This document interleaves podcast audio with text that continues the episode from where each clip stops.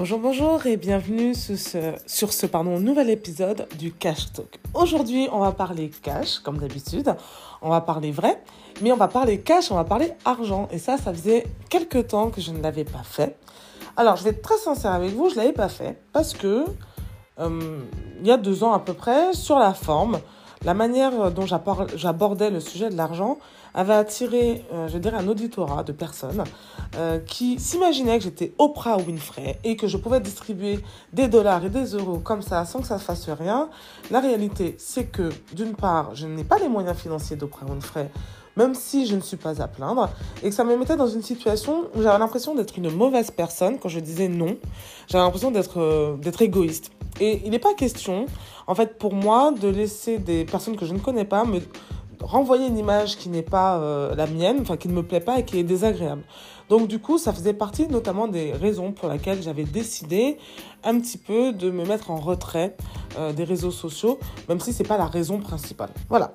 Donc, pour ce petit préambule, je, j'enchaîne tout de suite sur la suite du podcast.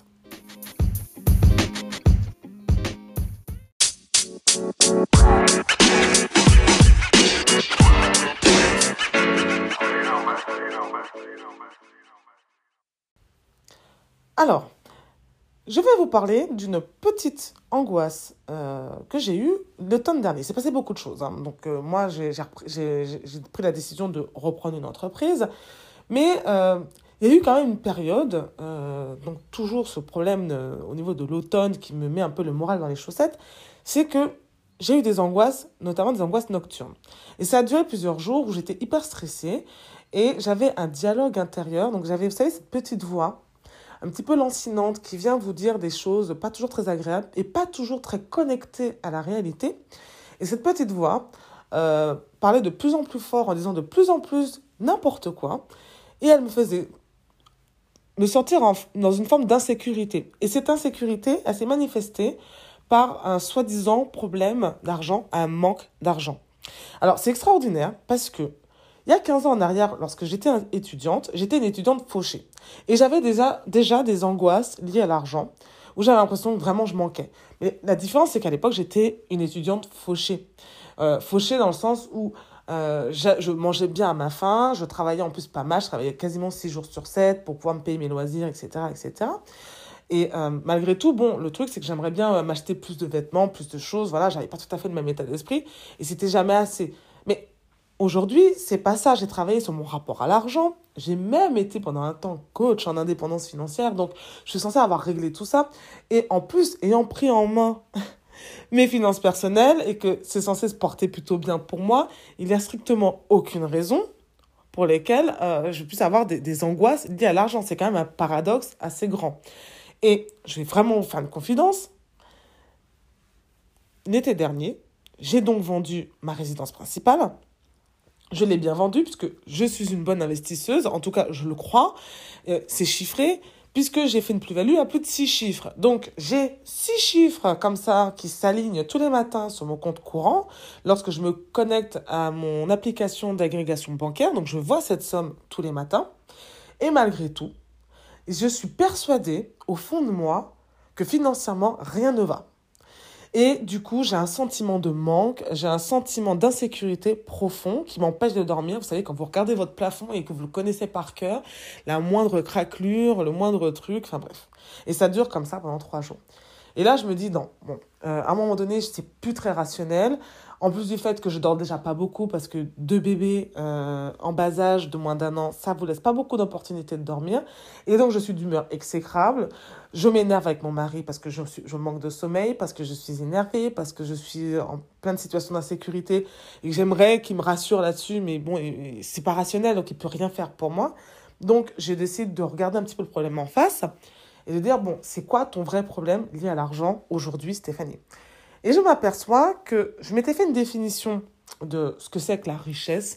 Et la richesse, selon moi, et je dis bien c'est ma définition personnelle, ça n'a rien à voir avec un chiffre sur votre compte courant.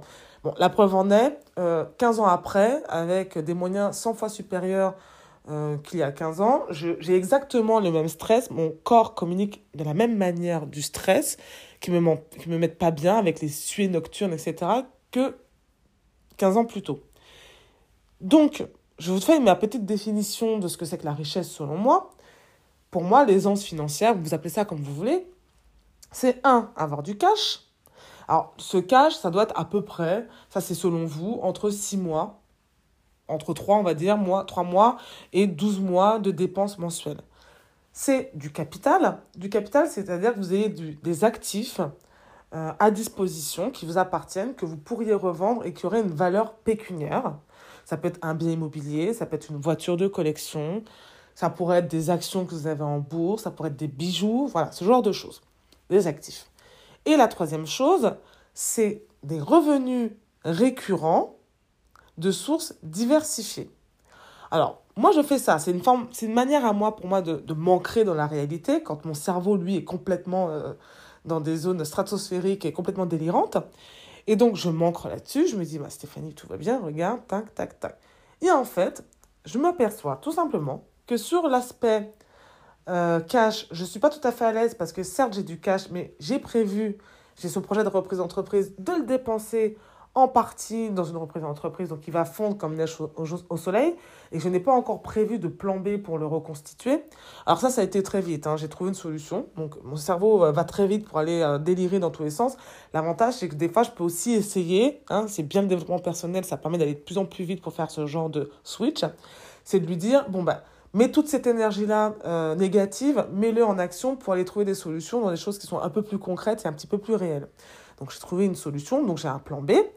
Mais je m'aperçois que sur la dernière définition, sur des revenus récurrents de sources différentes, ben en fait, ça coince. Je sens que dans mes tripes, ça ne va pas.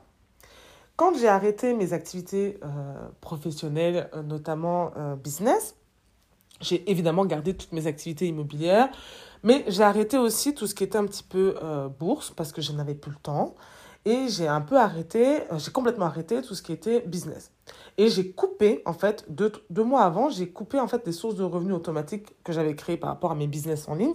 Parce que pour moi, ce n'était plus aligné de continuer de percevoir de l'argent euh, pour des business en ligne que j'avais mis en, en place. Et c'était tout à fait légal, mais ce n'était plus aligné. Et en fait, c'est ça qui me travaillait, c'est que j'avais l'impression que ma seule source de revenus, c'était l'immobilier. Quand bien même que je ne perçois pas qu'un seul loyer et que je perçois de multitudes de loyers, euh, parce que j'ai, pas multitude de biens, mais j'ai plusieurs biens et, euh, en, en location et en plus sous divers, diverses formes, c'est-à-dire en nu, saisonnier, des box, ce genre de choses. Voilà.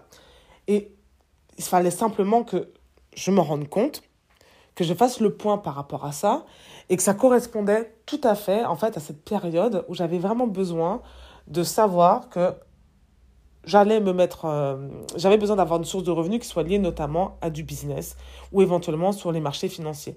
N'ayant pas forcément envie pour le moment de me remettre à faire un petit peu de trading, ce genre de choses, euh, j'étais très focalisée là-dessus. Et en fait, c'est aussi bête que ça, des fois, les angoisses liées à l'argent, c'est parce que il faut vraiment s'interroger, selon moi, sur qu'est-ce qui vous chiffonne vraiment au fond de vous, qu'est-ce qui vous manque. Et en fait, si j'étais tombée dans les travers précédents que j'avais pu avoir, donc une quinzaine d'années avant, ce sentiment de manque, pour le combler, j'aurais pu me faire un shot de dopamine en allant faire une dépense comme me payer des vacances. Sauf que les vacances, sur le coup, j'aurais été ravie. Je pense même que les deux premiers jours, j'aurais été contente. Mais j'aurais emmené dans mes bagages mes angoisses et ça ne m'aurait pas empêché de mal dormir sur mon lieu de vacances. Donc, ayant conscience de ça, c'est ça l'avantage aussi de vieillir, c'est qu'on sait aussi que bon, il y a des trucs, on n'arrive pas à se tromper soi-même, donc on se connaît aussi. Donc, des fois, il faut vraiment affronter un petit peu la, les, les choses. En tout cas, c'est ce qui fonctionne chez moi.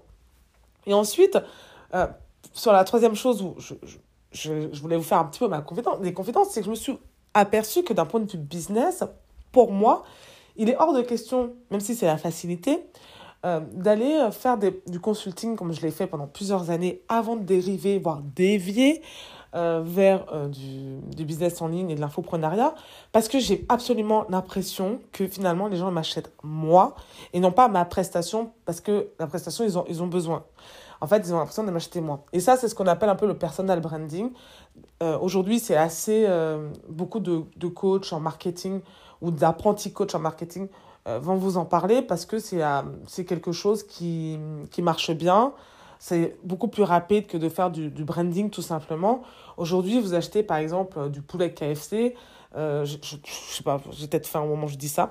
Euh, parce que c'est K F C. Vous l'achetez pas parce qu'il y a le colonel je ne sais quoi qui l'a créé, et cetera et cetera. Euh, et en fait, moi, pour moi, c'est important de dissocier ma personnalité des produits et des services que je mets sur le marché. Et du coup, j'avais une certaine réticence à retourner sur le marché du business parce que c'était pas clair dans ma tête que oui, je veux faire du business, mais non, je ne veux plus avoir à me vendre, moi, personnellement, en tant que soit consultante ou soit en tant qu'entité Stéphanie. Alors, on va se dire, c'est paradoxal parce qu'aujourd'hui, j'ai décidé de reprendre les podcasts, de reprendre un petit peu une activité sur les réseaux sociaux.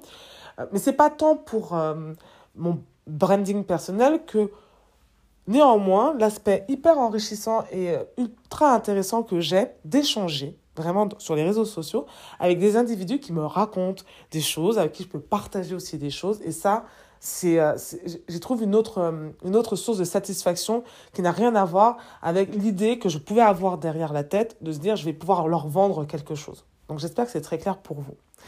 Donc, ceci étant dit, en ce qui me concerne, c'est que je voulais vous aborder le sujet de comment, à un moment donné, je passe le cap du million d'euros de patrimoine net. Et waouh, wow, ça me fait strictement rien. Parce que d'une part, je vais vous dire un truc, ça s'est fait sans fanfare, sans trompette, sans canon, sans rien. Et euh, ça se fait à je ne sais même pas quel mois ni quel jour. Et ça casse un peu un mythe que je m'étais créé. Alors c'est probablement lié à la pub que vous avez peut-être vue sur euh, la pub Lotto, au revoir, au revoir président. Vous savez, cette pub avec le, l'espèce de poussin géant, euh, mec déguisé en poussin géant. Et j'imaginais que dans ma tête, ça se ferait pareil. J'avais associé cette idée que le jour où je serais riche, ben ça, se, ça, se ferait, ça serait un jour de fanfare, de fête, et cetera. Et en fait, non. Et euh, pourquoi je vous parle de ça ? Parce que quand je me, j'avais mes angoisses nocturnes, et cetera, ma petite euh, semaine d'angoisse que j'ai eue euh, précédemment, bah, j'essaie de rationaliser, donc euh, je regarde mes chiffres, je refais mes comptes, je me dis peut-être qu'il y a un truc euh, qui va pas, j'en ai... Euh, conscience, euh, je sais pas, il faut que je remette les choses au clair. Et je vois bien que tout va bien. Et, et en fait, quand je fais ça, je m'aperçois surtout que waouh, j'ai passé un cap et je m'en suis pas rendu compte. J'ai passé un cap et je m'en suis strictement pas rendu compte. J'ai posé euh, en fait des bases de travail il y a plusieurs années. J'ai continué, j'ai persévéré là-dessus, euh, notamment essentiellement par l'immobilier, mais aussi via le business, parce qu'en fait, j'ai, j'ai arrêté le business. J'ai arrêté un certain nombre de choses, mais j'ai accumulé de l'expérience et un certain nombre de, de, de travail qui m'ont permis en fait, d'accumuler un petit peu de, de, de richesse personnelle, notamment via le cash. Et aujourd'hui, quand je vais reprendre une entreprise, bah, c'est, c'est pas perdu. Enfin, je dépense du cash, mais je gagne du capital. Et, euh, et tout ça, euh, c'est possible parce que je, je, j'ai fait des choses dans le passé. Et tout d'un coup, je, je, ça me saute aux yeux parce que ce chiffre, quand il dépasse euh, ce, le, le fameux seuil de, de, de sept chiffres, vous voyez, bah, en fait, ça me, je me dis, waouh, ça y est, j'ai passé un cap dans ma vie. Et je voulais en fait terminer ce podcast et le conclure avec euh, une intervention de Steve Jobs. Alors, ça m'agace de le citer euh, parce que Steve Jobs, il a été tellement galvaudé partout sur les réseaux sociaux où on lui fait dire tout et n'importe quoi, notamment des choses qu'il aurait dites euh, la veille de sa mort, et cetera et cetera. Mais euh, là, je vous invite à aller regarder Une, une conférence qu'il a donnée le jour de la remise des diplômes de l'université de Stanford, et c'était en deux mille six, où il raconte trois anecdotes personnelles, trois histoires. Et sur la première histoire, il raconte euh, quelque chose, en fait, il raconte une histoire sur le fait que lorsqu'il était étudiant, il n'a jamais, en fait, été, euh, il n'a jamais poursuivi ses études, il n'a jamais même été diplômé, il a arrêté ses études en cours de route, des études prestigieuses. Et euh, quand il a fait ça, il ne savait pas où est-ce que ça allait le mener, mais il était confiant dans l'idée que ça le mènerait bien quelque part. Donc, il avait une, une vision floue, mais une vision quand même de, de ce que l'avenir euh, lui réservait. Et il dit, euh, a posteriori, en regardant dans le rétroviseur de sa vie à un instant T, bah, c'était cohérent. Ça donne l'impression qu'il a suivi une route pavée, euh, sans embûches, et cetera. Alors que, en fait, si, il y a eu plein d'embûches, il a été licencié de sa propre boîte, ce genre de choses, mais c'est pour mieux rebondir, et cetera. Et donc, c'est, c'est toujours un peu drôle, c'est ce qu'il dit, en regardant dix ou quinze ans après, de voir ce qu'il a fait, le chemin parcouru. Et ça m'a vraiment donné cette impression-là. J'ai compris, en fait, la force de ce qu'il était en train de dire, alors que j'avais déjà vu cette interview-là il y a peut-être cinq ans, parce que je lis pas mal de biographies, et évidemment, comme plein de gens qui cherchent à s'améliorer, j'essaye de m'inspirer de personnes qui ont fait des, des grandes choses. Mais Aujourd'hui, j'ai cette chance d'avoir une dizaine d'années d'expérience dans l'entrepreneuriat, d'avoir fait pas mal de choses qui ne, n'ont pas fonctionné et euh, des choses bizarres ou euh, des moments d'angoisse comme je, j'ai eu là. Mais a posteriori, quand je regarde, mais en fait, je suis quand même passée d'un point A à un point B et on a l'impression que tout ce que je fais, bah, en fait, c'est, c'est, c'est génial, en fait, c'est bien. Et, et je voulais vous partager ça parce que ce qu'il dit, lui, et je vous invite vraiment à la regarder parce qu'il le dit, forcément, il raconte ça mieux que moi, euh, c'est qu'a posteriori, euh, quand on a confiance euh, dans, dans, dans l'avenir, les choses sont, ont toujours un sens. Dans, dans tout ce qui vous arrive, en fait, a un sens. Voilà, point. Et en ce qui me concerne par rapport à cette histoire de comment j'ai passé le cap du million, j'étais convaincue qu'un jour, je pourrais avoir une indépendance financière. J'étais aussi convaincue que tout ce que je fournissais comme travail me mènerait bien quelque part, même si j'ai sans cesse l'impression d'échouer. Et je confie même avec des personnes avec qui j'échange beaucoup en parlant de business que je trouvais que ces derniers temps, je manquais de victoire. Je, je n'atteignais pas mes objectifs personnels, qui étaient certes très ambitieux, mais j'avais l'impression de tout rater, euh, tout foirer. Euh, quand je décide de tout arrêter, c'est parce que quelque part, j'en ai ras-le-bol et j'ai l'impression que ça ne mène pas là où je veux aller.